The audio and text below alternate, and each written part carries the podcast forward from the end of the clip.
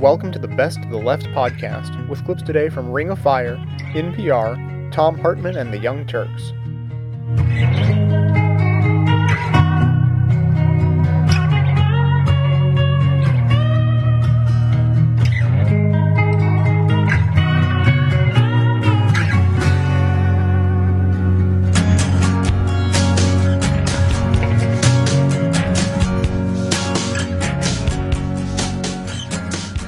This is Ring of Fire on Air America Radio. I'm Robert F. Kennedy Jr. at the Pace Law School in White Plains, New York, here with Mike Papantonio in Pensacola, Florida. If you want to talk with us on Ring of Fire, give us a call at 866 389 FIRE. That's 866 389 3473. Bobby, we have Paul in Columbus, Ohio, listens on WTPG 1230 AM. Paul, how are you? I'm Hey, Paul. doing good. How are you folks? We're doing Good. good. What's the question? If there's a legacy that our current administration could leave uh, for our children, grandchildren, what have you, other than astronomical debt, it would be to somehow redirect our energy to energy. In other words, we spend billions, I don't know, fighting people who don't particularly want to fight us, etc. But the point is, if we could redirect, in other words, going to Mars might be a nice idea, okay?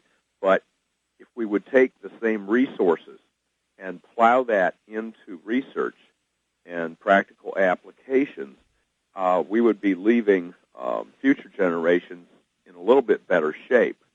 As it stands, the uh, interests of uh, oil and what have you um, are simply stalling us. And it's embarrassing to say that Europe is stealing a march on the United States. They simply are directing a lot of their um, economics toward uh, renewable uh, forms of energy, and we are not. Yeah, let me plug That's Bobby. right. Let me plug Bobby's book. Uh, uh, I don't know if you've picked it up, Paul. It's called Crimes Against Nature. It is not just because we do a radio show together. Uh, it is an excellent book, and it covers this topic probably better than any book on the market.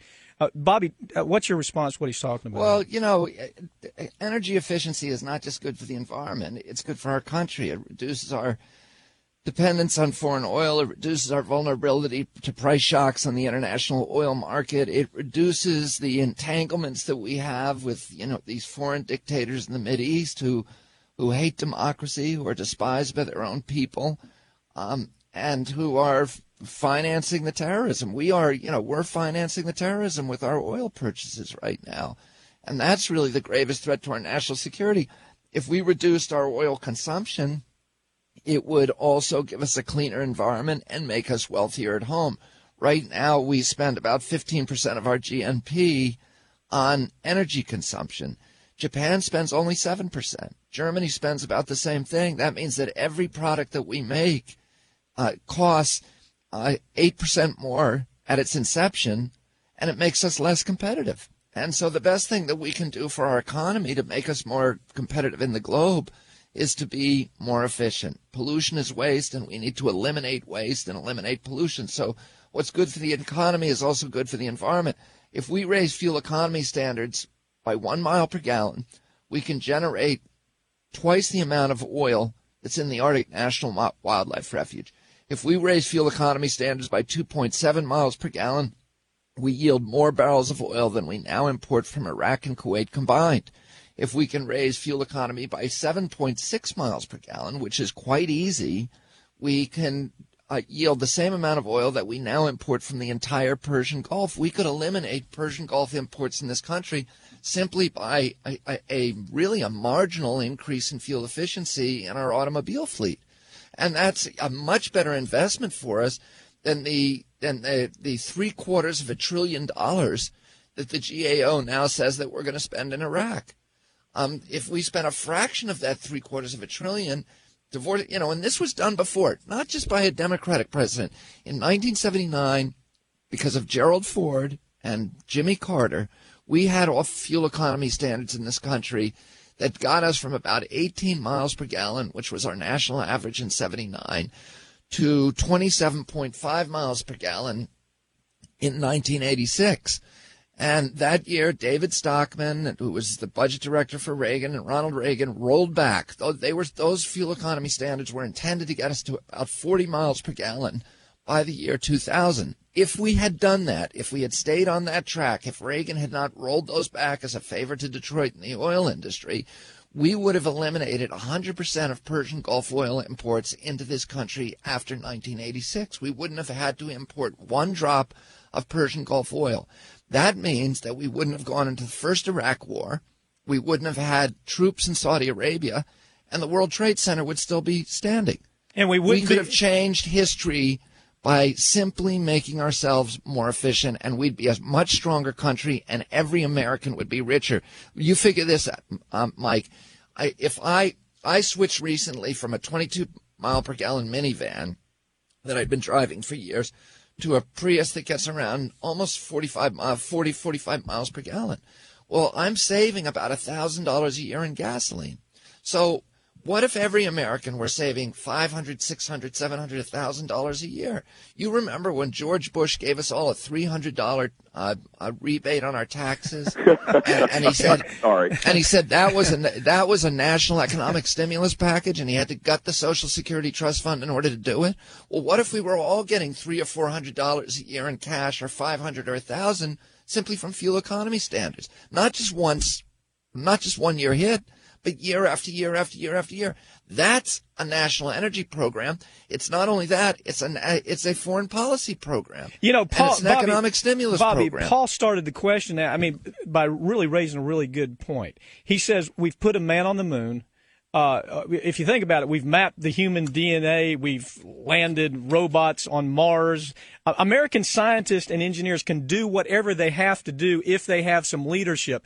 And for the for for the shrub to stand up in front of the American public and say that we're addicted to oil as if he's done something to help. If you look at the shrub's record, here, here's the real record: that Bush specifically pushed for renewable energy cuts in his last budget. Bush did. It wasn't his wasn't his underlings. George Bush pushed for renewable energy cuts. He he rejected a bipartisan effort to to set goals for renewable energy. If you'll remember, uh, th- there was a requirement at one point that utility companies would have to generate at least 10% of their electricity with un- renewable fuels by 2020. Well, he did away with that.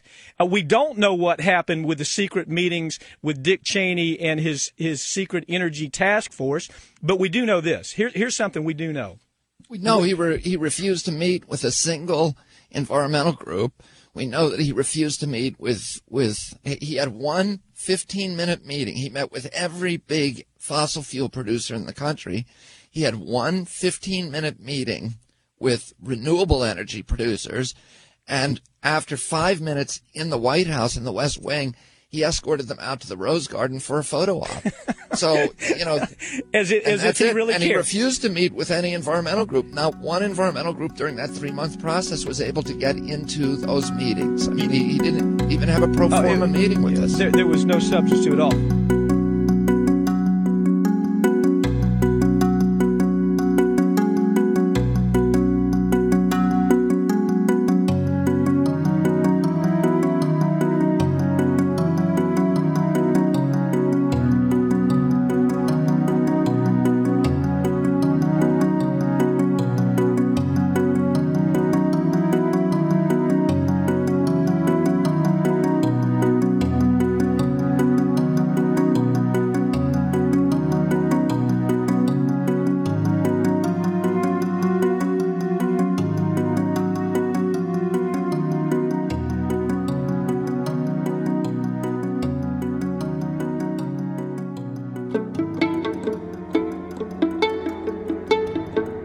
Our Hidden Kitchen series continues. The Kitchen Sisters, Nikki Silva and Davia Nelson, have been traveling Texas and sent us a tale from the tailpipe. They call it Deep Fried Fuel, a biodiesel kitchen vision. I'm Carl Cornelius, and we're at Carl's Corner Truck Stop at Carl's Corner, Texas. It's just a little truck stop coming out of Dallas, conceived out of a dream. Hey, stranger. Welcome to Carl. This used to have a swimming pool right in the middle of it. Had a hot tub on stage, had girls stand on their head and gargle peanut butter. It was a good time here. Rick, would you put on uh, number two there for me? This is a record they wrote about me, The Dreamer. I think it's number two. They call him a dreamer. Willie Nelson called me one time and said, What are you doing? And I said, Willie, I'm shutting down. He said, What? I'm going to shut the truck stop down. He said, Well, Carl, just shut it down. Just shut the dadgum thing down. And the next morning he me and said, Don't shut it down. And he said, uh, Carl, you want to put one of your lanes in out there as biodiesel? And I said, Well, do you believe in the damn stuff, Willie? He said, Well, yeah. And I said, Well, let's do the whole thing, biodiesel. Carl's Texas.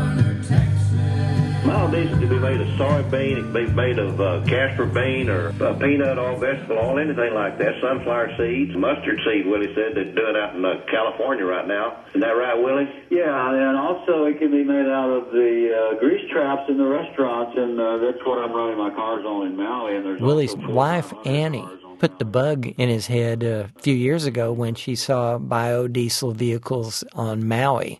Willie's touring bus runs on vegetable oil and, uh, and BioWillie now. My name is Joe Nick Patoski. I've been writing about Texans for about 35 years. Biodiesel is uh, fuel that's made out of stuff you can grow and vegetable oil. Kitchen grease. Everybody uses a lot of grease. The whole concept with Rudolph Diesel. Back in the early days, was the one that perfected the diesel engine, and it ran off of peanut oil. And then the big boys come along and oil and everything like that, and so it took over where Rudolph left off. Just put touch on the end of your finger and actually taste it. Amazing, you run an 18 wheeler on it. Huh? We take soybean oil that comes out of mainly the Midwest, and then we uh, refine it. I'm Peter Bell, Earth Biofuels Distribution, co-founder of the BioWillie brand in Dallas, Texas. Carl's was really the place where it started, and we were the first place anywhere in the country selling B20 to truckers, which is 20% biodiesel, 80% diesel fuel. We might no longer be known as Texas T, but Texas B. I'm driving this truck on a mountain road, got a hot rod rig and a flying low. My eyes are filled with diesel smoke. These hairpin curves ain't no joke. Diesel smoke. Dangerous curve. My name's Larry Fowler. I'm out of St. Louis, Missouri, and we're at Carl's Corner Truck Stop. I haul chemicals. I'm a tanker, so I haul hazardous material all the time. Biodiesel burns cleaner. The emission's not as much coming out the exhaust. Every chance I get, I get it. I think our politicians sold us out. Get away from the foreign oil more, not let the foreign oil company run us. I'm a biodiesel rebel. Now that's just what I am. This is our land of freedom, not bin Ladens or sat down. Should be obvious to everyone. We're running out of dinosaur wine. This is Kinky Friedman. I'm a compassionate redneck. I'm 61 years old, which is too young for Medicare and uh, too old for women to care. I have the band, the Texas Jew Boys, and uh, I'm uh, running for governor here in Texas. Willie would be my uh, chief of the new uh, Texas Energy Commission. Of all the 10 or 12 particles that they've isolated that make Houston the number one polluted city in America, diesel is the worst. My name's Chris Powers. I'm the founder of Houston Biodiesel. I teach a class on how to make biodiesel safely in your own home. You know, the kitchen way. Because you can make it in a blender in your kitchen too. Now, I wouldn't use that blender again for a margarita or anything, but if you have a sacrificial blender, want the recipe? One liter of vegetable oil. There's all these folks out there doing what's called homebrew. Eight grams of potassium hydroxide. People go collect this oil from restaurants, McDonald's dumpsters, donut places, and they take it home. They filter it with coffee filters, and they react it with an alcohol, just like we do in a big refinery. There's also the Dr. Pepper method. You take a two liter Dr. Pepper bottle. So this whole homebrew thing is how biodiesel basically started in the United States, sort of a cottage industry. Handle. Yes, sir. How you doing today? Well, I'm riding around through North Carolina into Virginia right now. I was on uh, Bill Mack's trucking show on XM radio not too long ago, and it was uh, Willie Wednesday, and Willie calls in and takes calls from listeners who are largely truckers. What can I do for you today? Were you aware that there's a glut of peanuts on the market? Nothing's going to be done with them, either stored or thrown away. Well, that don't sound right. They don't sound right if you can make biodiesel out of them. All anybody was talking about was biodiesel how this is such a good thing for the family farmer, for rural communities in general. Just to hear the truckers talk about it gave me hope. Carl's Corner, Texas. We want an alternate fuel city. We want to be totally independent of everything. We want wind power, solar power, biodiesel power, soybeans, and If the farmers and the truckers get aboard in a big way, the soccer moms will not be far behind. It's a way of having clean energy. I mean, these are reachable stars. Carl's Corner, Texas. There was an incident in Colorado where a bear attacked a biodiesel truck because it smelled like French fries. This is the downside of biodiesel. Deep Fried Fuel was produced by the Kitchen Sisters with KUT Austin and mixed by Jim McKee. Hidden Kitchens, Stories, Recipes, and More is now out in paperback. Check out the book and biodiesel at npr.org.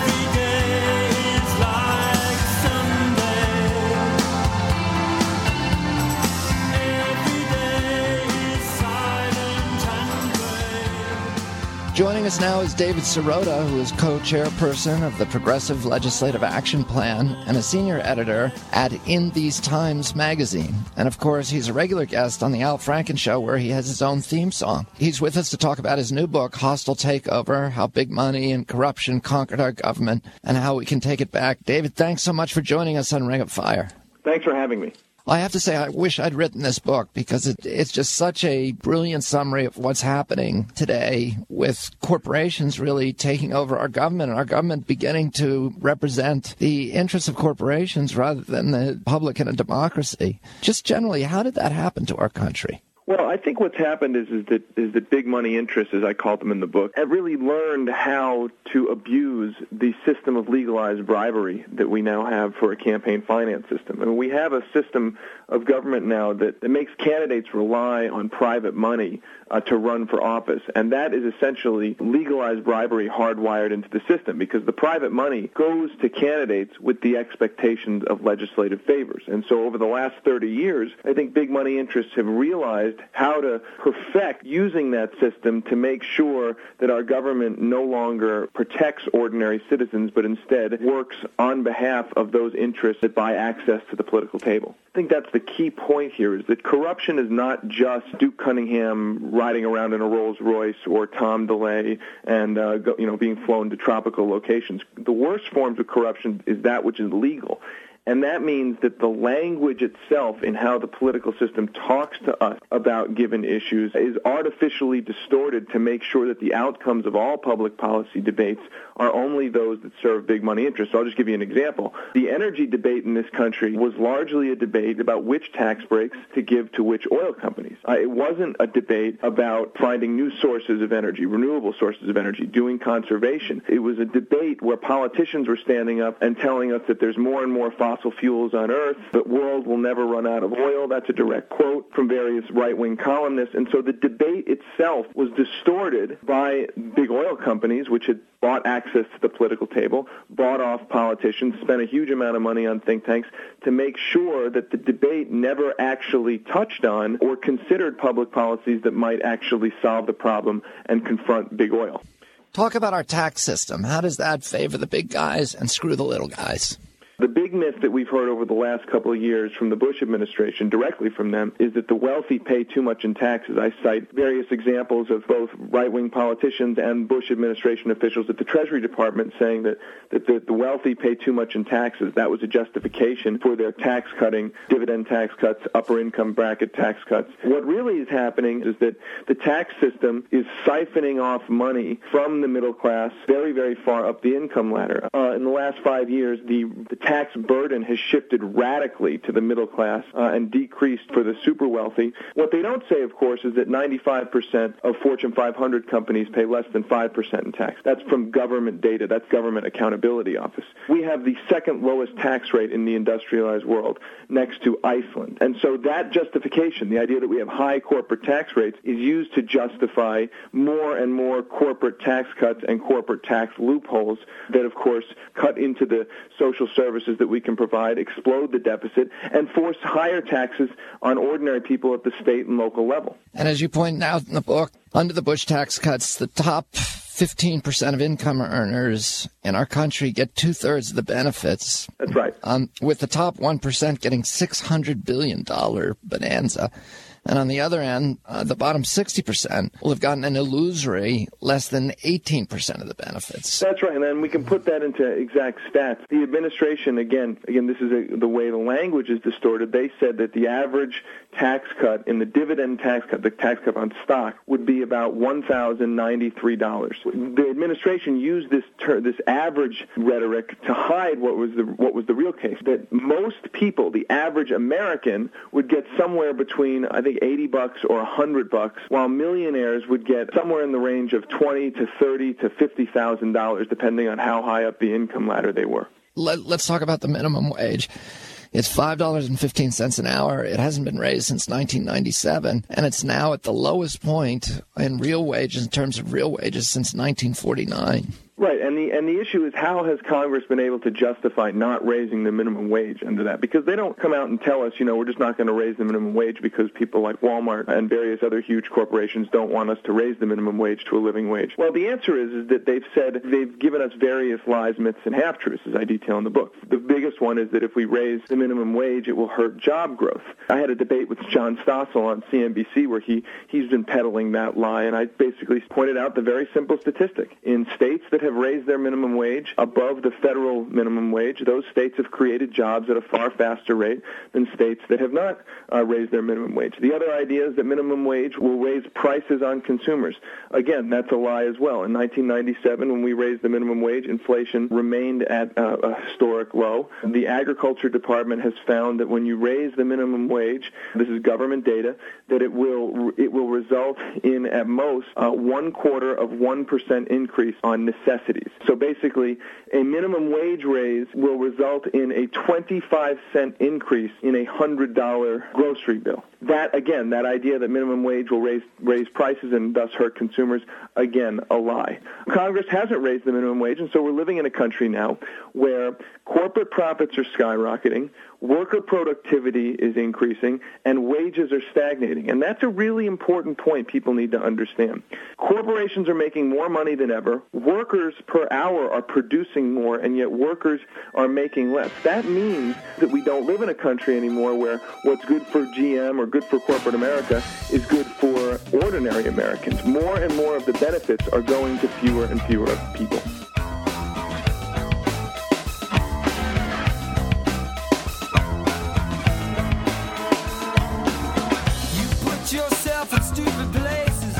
I think you know it's true. Situations where it's easy to look down on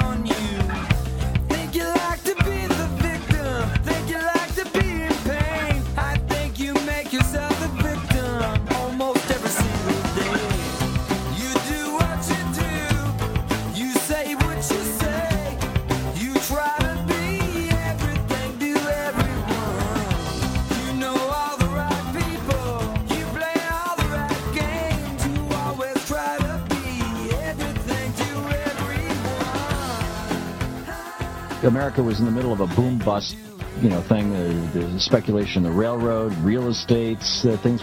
There were all kinds of scams going on, uh, phony businesses, pyramid scheme, I, all kinds of stuff that that was causing booms and busts and attempts to monopolize the, the farm market, particularly in the areas where the railroads went through. People would people would uh, go in and create create essentially trusts and and try and squeeze out small farmers. And this is you know the Grange came about in part by independent farmers trying to fight back against this kind of stuff, particularly the railroads. But th- this was a bad one. 4,923 companies, businesses closed in the panic of 1857. And that, that was a big deal back then. And for two years, I mean, people took to the streets. They were, they, people were starving. This, of course, in the, this was the, the tail end of the first middle, the first American middle class. And this was now, now we were fully in the grip of laissez-faire, unbridled, raw capitalism. And that's what it brought us. And I would submit to you that that's what the Bushies, uh, that's what the cons want to bring us again. And part of the process involves bankrupting America.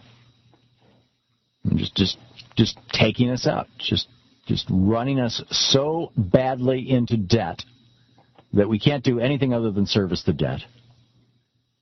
And I, I mean, they're they're aggressively working at that right now.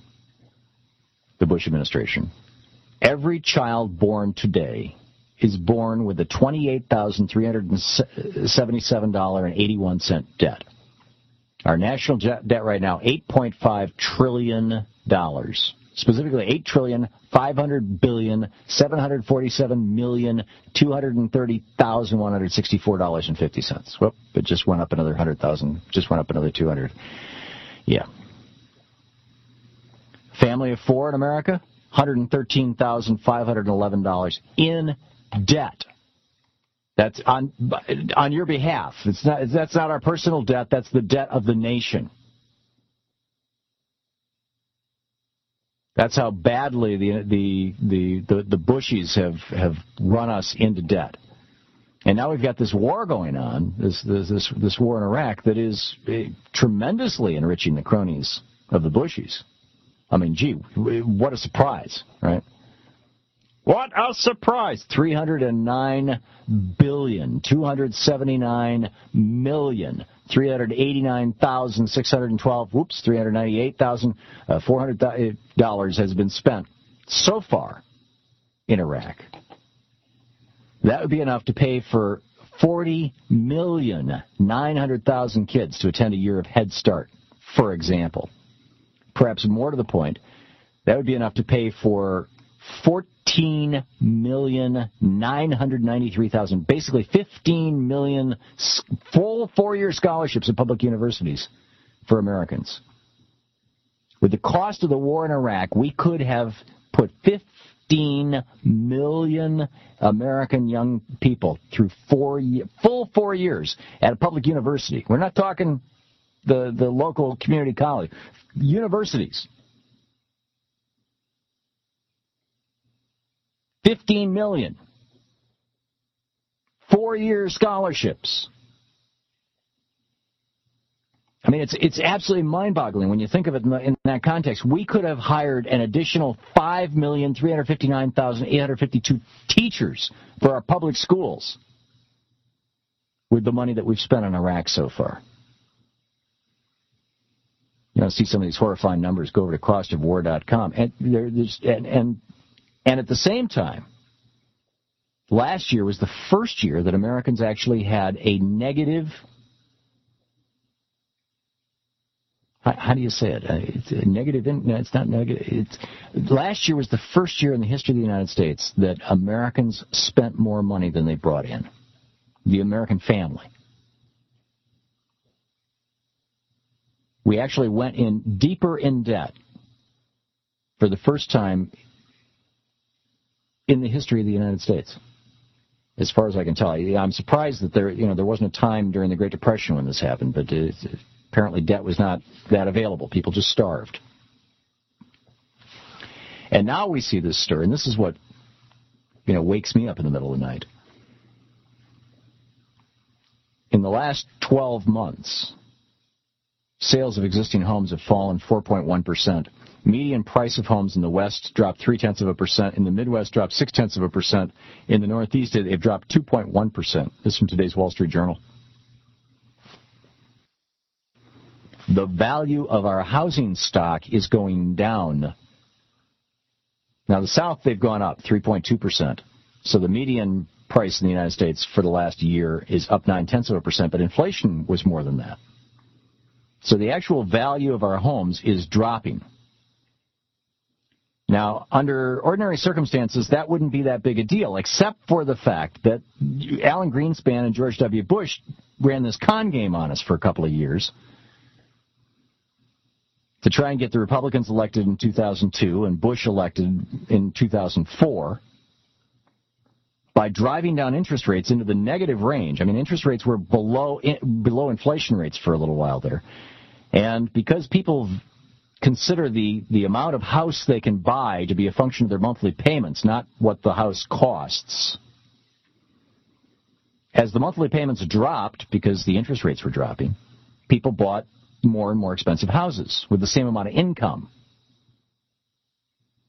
And perhaps more ominously, people all across the United States whose housing values were going up. They were watching the house that they paid $100,000 for, now it's worth 130. The house they paid $200,000 worth for is now worth 250. It's a, you know, in some places the house they paid $300,000 for is now worth a million. I mean, it's that kind of, these kind of wild appreciations around the, they turned their houses into ATM machines. They were taking money out of their homes.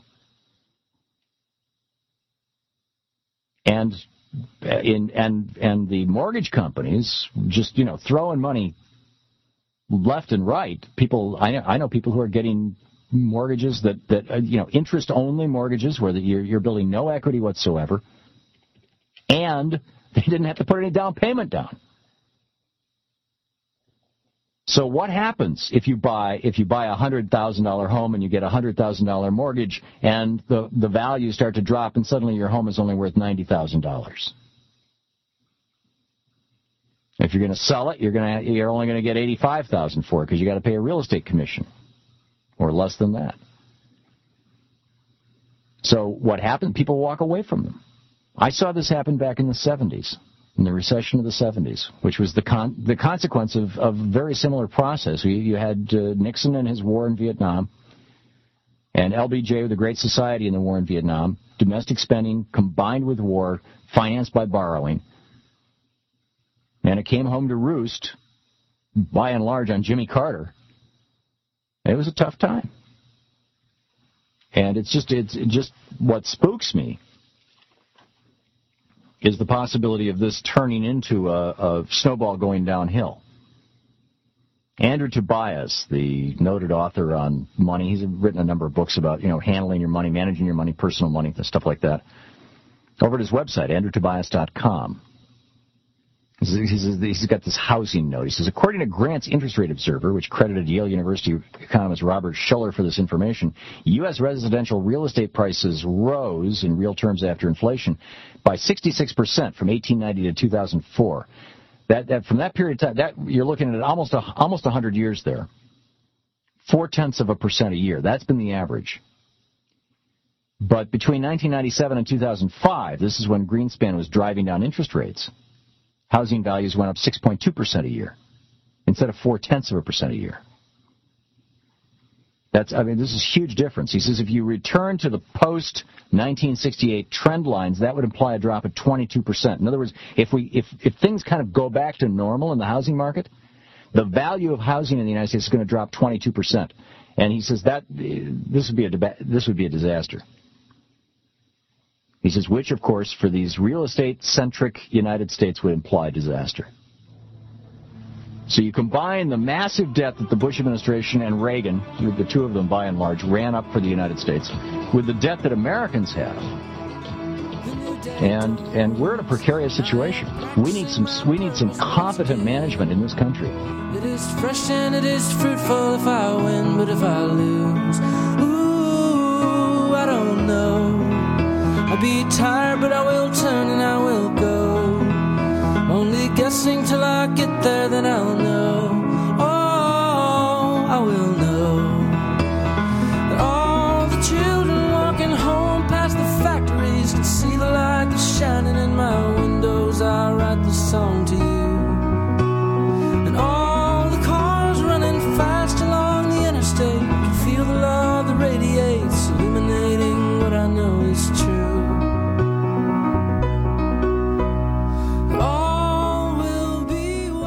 Right now, we're back with writer and political strategist David Sirota talking about his new book, Hostile Takeover How Big Money and Corruption Conquered Our Government and How We Take It Back. And it is absolutely a fantastic book.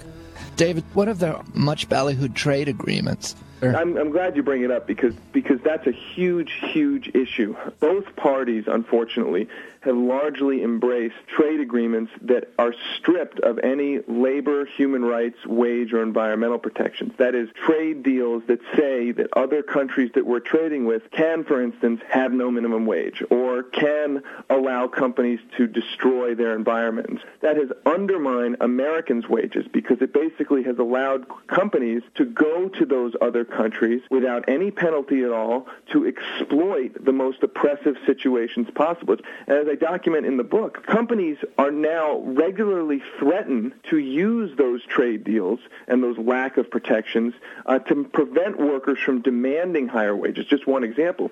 Right after NAFTA passed in upstate New York, there was a factory that was having a um, labor dispute over wages. And uh, Cornell researchers documented how the company brought trucks in front of the factory, were moving to Mexico, and the company had people loading what looked to be factory equipment onto the trucks. The labor dispute obviously quickly ended because it, it, what they were basically saying was if you continue to fight for your wages, we'll now use NAFTA to basically ship your jobs overseas. Let me ask you this. We know NAFTA has not helped Mexico. That's a very important point. Uh, since NAFTA has passed, 20 million more Mexicans now live uh, in poverty. One of the things I, have recently written about is that we can look at the silence surrounding the immigration debate on trade. Why are people risking their lives to illegally enter this country? It's because our trade deals, part, have helped decimate that economy. If we want to deal with illegal immigration, we have to deal with the trade policy and reform tra- our trade policy to make sure it works for workers on both sides of the border. Now, the way that it did that, so people understand the mechanism, is by forcing Mexico which used to grow its own grain for tortillas, etc., corn, to open its borders to dumping by right. giant companies like Cargill and ADM and Monsanto, who are creating subsidized corn in this country. That's right. And then dumping it in Mexico, and now they have to accept it, and it's put out of business essentially every Mexican farmer in northern Mexico. The argument then was, well, those folks who have who are coming off the farm will get better paying jobs in the cities. And what ended up happening was, for a few years, when when American companies moved down uh, to Mexico, wages in Mexico rose just a little bit. But then what happened, of course, we signed the China trade deal, the China free trade deal, and those jobs that had emigrated to Mexico then emigrated uh, to China, leaving Mexico essentially decimated.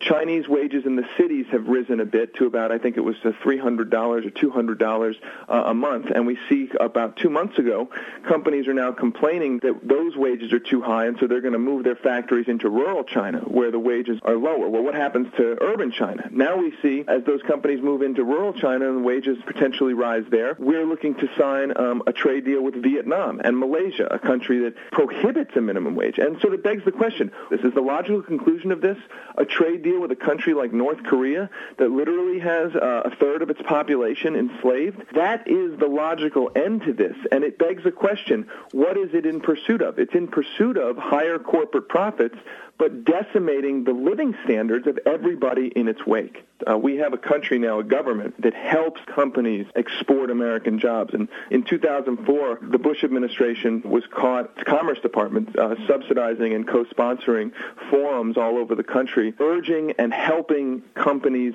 do the logistics of moving their operations to China. The Bush administration that year uh, also issued a report uh, trumpeting the uh, the benefits of outsourcing, a, a report that President Bush signed. Uh, and then Congress, of course, reauthorized what's known as the Export-Import Bank, which is one of the biggest travesties uh, in our government. This is a bank funded by taxpayers, which is supposed to subsidize and help companies market their products overseas. What we've found out is that most of those subsidies are going to huge businesses, not to small businesses, and are going, in fact, to some of the biggest outsourcers this country's ever seen. I mean, we've given away billions of dollars over the last 10 years through this bank to a company like GE, which has simultaneously reduced its workforce, not hundreds of thousands of jobs. There's an amendment that was brought forward that said, when they tried to reauthorize the Export-Import Bank, that said no subsidies can go to companies that are simultaneously reducing their American workforce at the same time they are expanding their foreign workforce. Essentially no subsidies to outsourcers. This bill was voted down, bipartisan legislation voted down by Congress. Really, Congress went on record as saying taxpayers should be subsidizing corporate outsourcers. It's absolutely unbelievable. There is a terrible consequence to the American government using its power on trade to endorse the oppressive behavior of China, China's government, for instance, to endorse the oppressive behavior of Malaysia's government as we are now in offering that country a free trade deal. We are essentially saying to the world, forget about democracy. We don't care about worker rights. We don't care about the environment. All we care about is helping the corporations who write our trade policy make as much money as possible, even if it runs roughshod over American workers and foreign workers. Let's talk about debt for a second. What we've done to our country with this national debt, and then what's happening with consumer debt, and how does that benefit corporations? All-time high in terms of personal debt, and that's a big moneymaker for the credit card and banking industry. That profit came at the same time the industry was pushing the bankruptcy bill. A member of your family got sick and you had to pay health, higher health care costs. You are thrown to the wolves. But if you rip off your shareholders, you rip off your pension retirees in your company tens of millions of dollars, you get expanded bankruptcy protections. How about Thomas Friedman? Where does he fit into this? I'm a big critic of Tom Friedman. I, I think that, that he basically has oversimplified the situation. He's very good at, at using anecdotes to say that uh, all of our trade policy and our outsourcing policy is actually serving good ends. He never really talks to people here who are living through the awful parts of this trade policy, and he never talks to people who are living through the awful facets of this trade policy in other countries. Do you have a candidate for 2008? I think that candidates who don't want to talk about the hostile takeover, who don't want to talk about the economic class war being waged by our government and by big money interests on ordinary citizens, are, are candidates who are not being honest with what is the biggest challenge facing this country. David, thanks so much for joining us on Ring of Fire. David Sirota's book is Hostile Takeover How Big Money and Corruption Conquered Our Government and How We Take It Back. It is an amazing book, David. It should be required reading for every American. Thanks for doing it, and thanks for joining us. Thanks for having me. They were here first. Mm, what you say?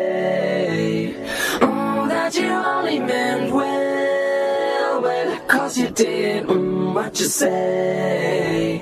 Mm, that it's all for the best, cause it is. Mm, what you say? Mm, that it's just what we need, you decided this. What you say? Mm, what did she say?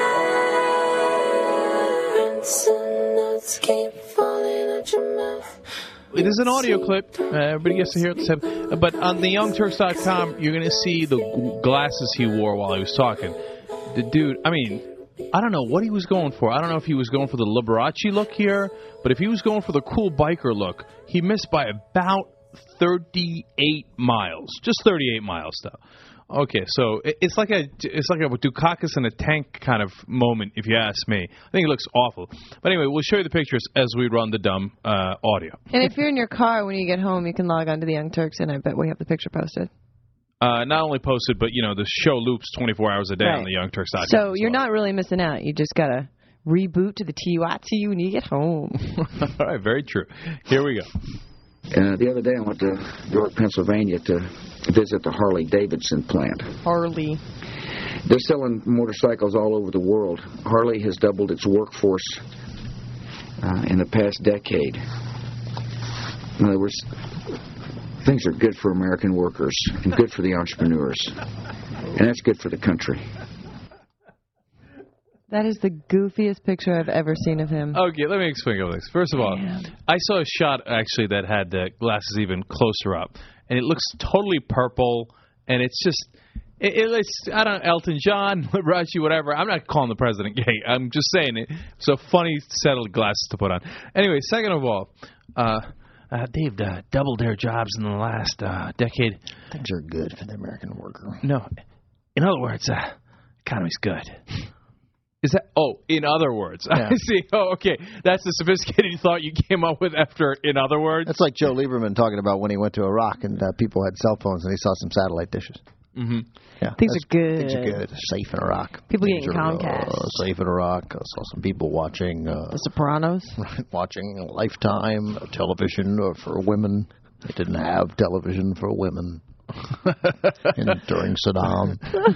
We're going to take more calls in a second. 866 99 Series, 866 997 4748. Also on the web at theyoungturks.com. But Ben is very right. Um, whenever people see satellite dishes, people are like, oh, progress. Yeah, I don't, and like they'll go to Turkey, right? And they'll be like, oh, Muslim country, this is going to be dark and, you know, everybody's going to be covered up. First of all, they see the hot chicks and they're like, ooh. Meanwhile, hey, look the at satellite dishes are just put up to like board up a hole in the wall. Yeah. They don't work. No, no, the satellite dishes do work. That's the first thing people buy. That's the great thing. And then they'll see satellite dishes all over Turkey, and they'll be like, "Ooh, it's quite developed here." Yeah, I know. It's, I, I, I love people who, you know, look, it's funny to say, but people, look, it's not, I'm not saying that sort of your sort of the observations that an individual makes during the course of the day or a week or a month or even a year or a lifetime are to be dismissed. I mean, you go to an area, you come back a year later, and you see a lot more businesses. You can say that area is developing.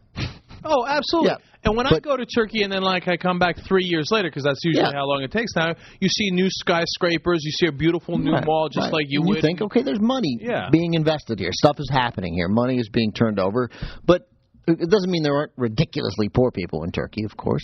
And it also, but, but mainly, is that like if you want to be like George Bush, you can walk down the street and decide that every event is symbolic of a larger event. And this is something we all do wrong all the time. And like I was you- in I was in the McDonald's today at lunch. It was really crowded. People are eating out more.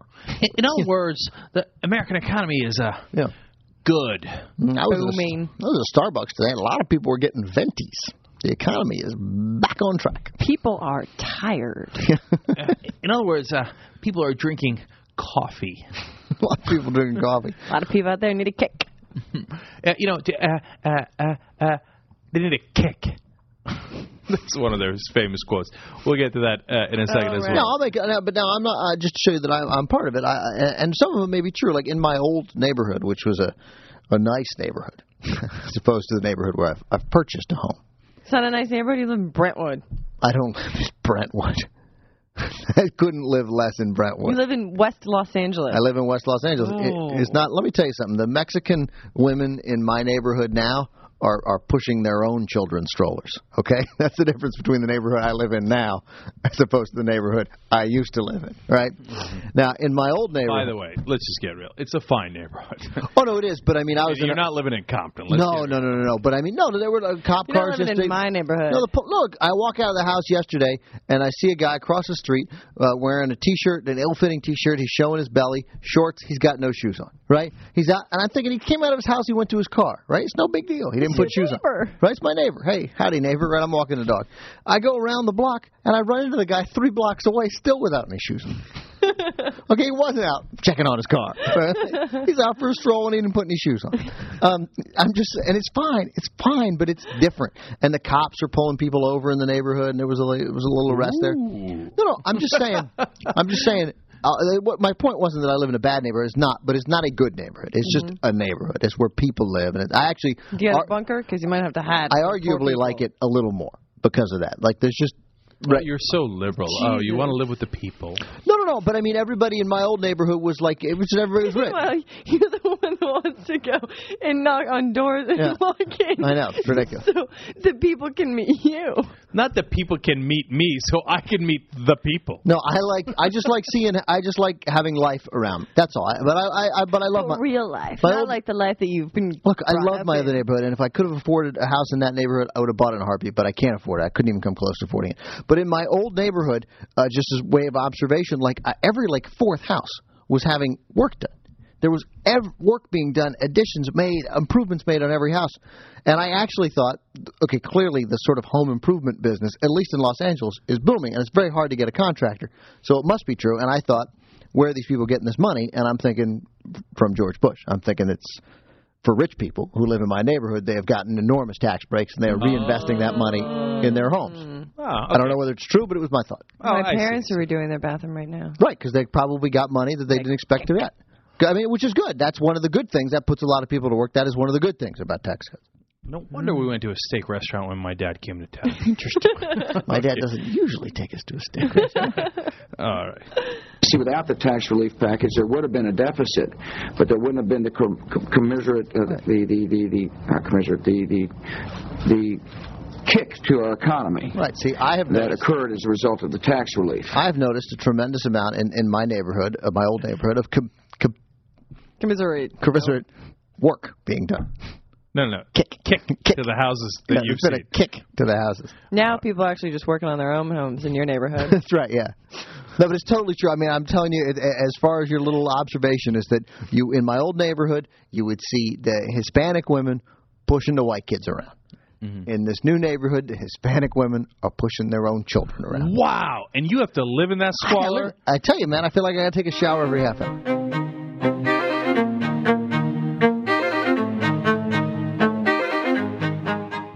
Thanks for listening, everybody. Now, if you have something solid near you to hang on to, I, I would hang on to that if I were you, if for no other reason than to prevent unnecessary uh, head trauma uh, from falling after you hear what's going on. I may have, and not a moment too soon, passed into the realm of an actual podcaster. I think today, for the first time, I'm I'm actually doing some podcast type things. You know, things that people do on a podcast.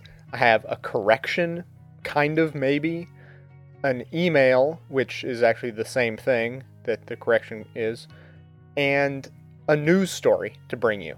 Is, it's craziness. So, anyways, let- let's start out. I got an email just today from a very kind listener, uh, Robert. Uh, I um, I will read his email, although I will not yell it as the uh, capital letters might have you uh, think uh, it was intended. I do not believe that it was intended to be yelled. He writes, just a note on your 831 broadcast, even though it's a podcast. Anyways, that was yesterday's show. He says, You ended your podcast with a clip of, of a talking head. Uh, once again, I hate to be picky. I think the talking heads are just the people on TV um, because of the way their head is framed. So, anyways, he's ta- he's referring to Thom Hartmann from yesterday's episode, uh, the very last clip of yesterday's episode, and um, so uh, with a clip, Thom Hartmann referring to World War II fire bombings in Pacific Northwest and German U-boats off our Atlantic Uh, Atlantic coast, implying that Roosevelt's response was to deliver his "the only thing we have to fear is fear itself" speech. One problem: that speech was given in 1933 in response to the nation's collapsing banking system, long before Hitler started his ex- expansion in 1938. On the contrary, Roosevelt was a hawk in today's terminology and slowly prepared the country for war from 1938 until Pearl Harbor. This is conflating two unrelated events to prove one's point, very similar to the usage of Iraq and 9 11 by the administration. Please don't give this kind of tactic any more airtime by passing it along on your podcast. It makes us no better than the deceitful liars on the right wing. So there you go. Um, so, Robert, you may very well have an excellent point. Uh, I did just as much fact checking on your email as I did on Thom Hartmann's clip from yesterday, which is to say zero. So, uh, just like any uh, highly qualified uh, modern day journalist, I have presented both sides, and I will let you, the listener, decide for yourself uh, who is right. I have, I honestly have no reason to doubt uh, Robert. Obviously, you sound like you know what you're talking about, and I, I in all honesty, mm, excuse me, in all honesty, kind of got retarded there. In all honesty, I recommend you email that to Thom Hartmann. You can uh, reach him through his website at tomhartman.com. No matter how you spell it, it'll get you there, and uh, and send him that email because uh, that sounds like an issue that needs to be addressed, and I I wouldn't be surprised if he uh, actually took steps to not make that kind of mistake again. But I, you know, if, if everything you said is true, I agree with you 100%, and that's why I'm bringing it up right now. Secondly, I have a news story, which I will read from the article in its entirety. Ready? An entire news article. Here we go. A priest has died after trying to demonstrate how Jesus walked on water. Evangelist preacher Franck Kabele, 35, told his congregation he could repeat the biblical miracle. But he drowned after walking out to sea from a beach in the capital, Libreville, in Gabon, West Africa. One eyewitness said he told churchgoers he had a revelation that if he had enough faith, he could walk on water like Jesus. He took his congregation to the beach, saying he would walk across the Komo estuary, which takes 20 minutes by boat. He walked into the water, which soon passed over his head, and he never came back. Unquote, the end. Oh, good times, good times. I got that from Philip Bump's blog. If you're not already in love with wasting time at work, uh, I don't know what your problem is, and if you are in love with it, then uh, I see no reason why you should not subscribe to his blog. He always links to great uh, news articles such as these. Uh, in his blog post, he referred to this as uh, proof of evolution, as in survival of the fittest. And uh, I-, I couldn't put it much better than that. So, on that high note, I will leave you until the next time we speak, which may be sooner than you think. We'll see how it goes. Talk to you guys later.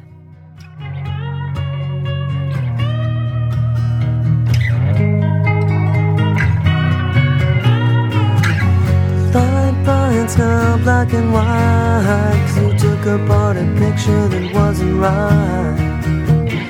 Pitch burning on a shining sheet. The only maker that you wanna meet A dying man in a living room. Whose shadow paces the floor. Who'll take you out any open door. This is not my life just a fond farewell to a friend. It's not what I'm like. It's just a fond farewell to a friend. I couldn't get things right.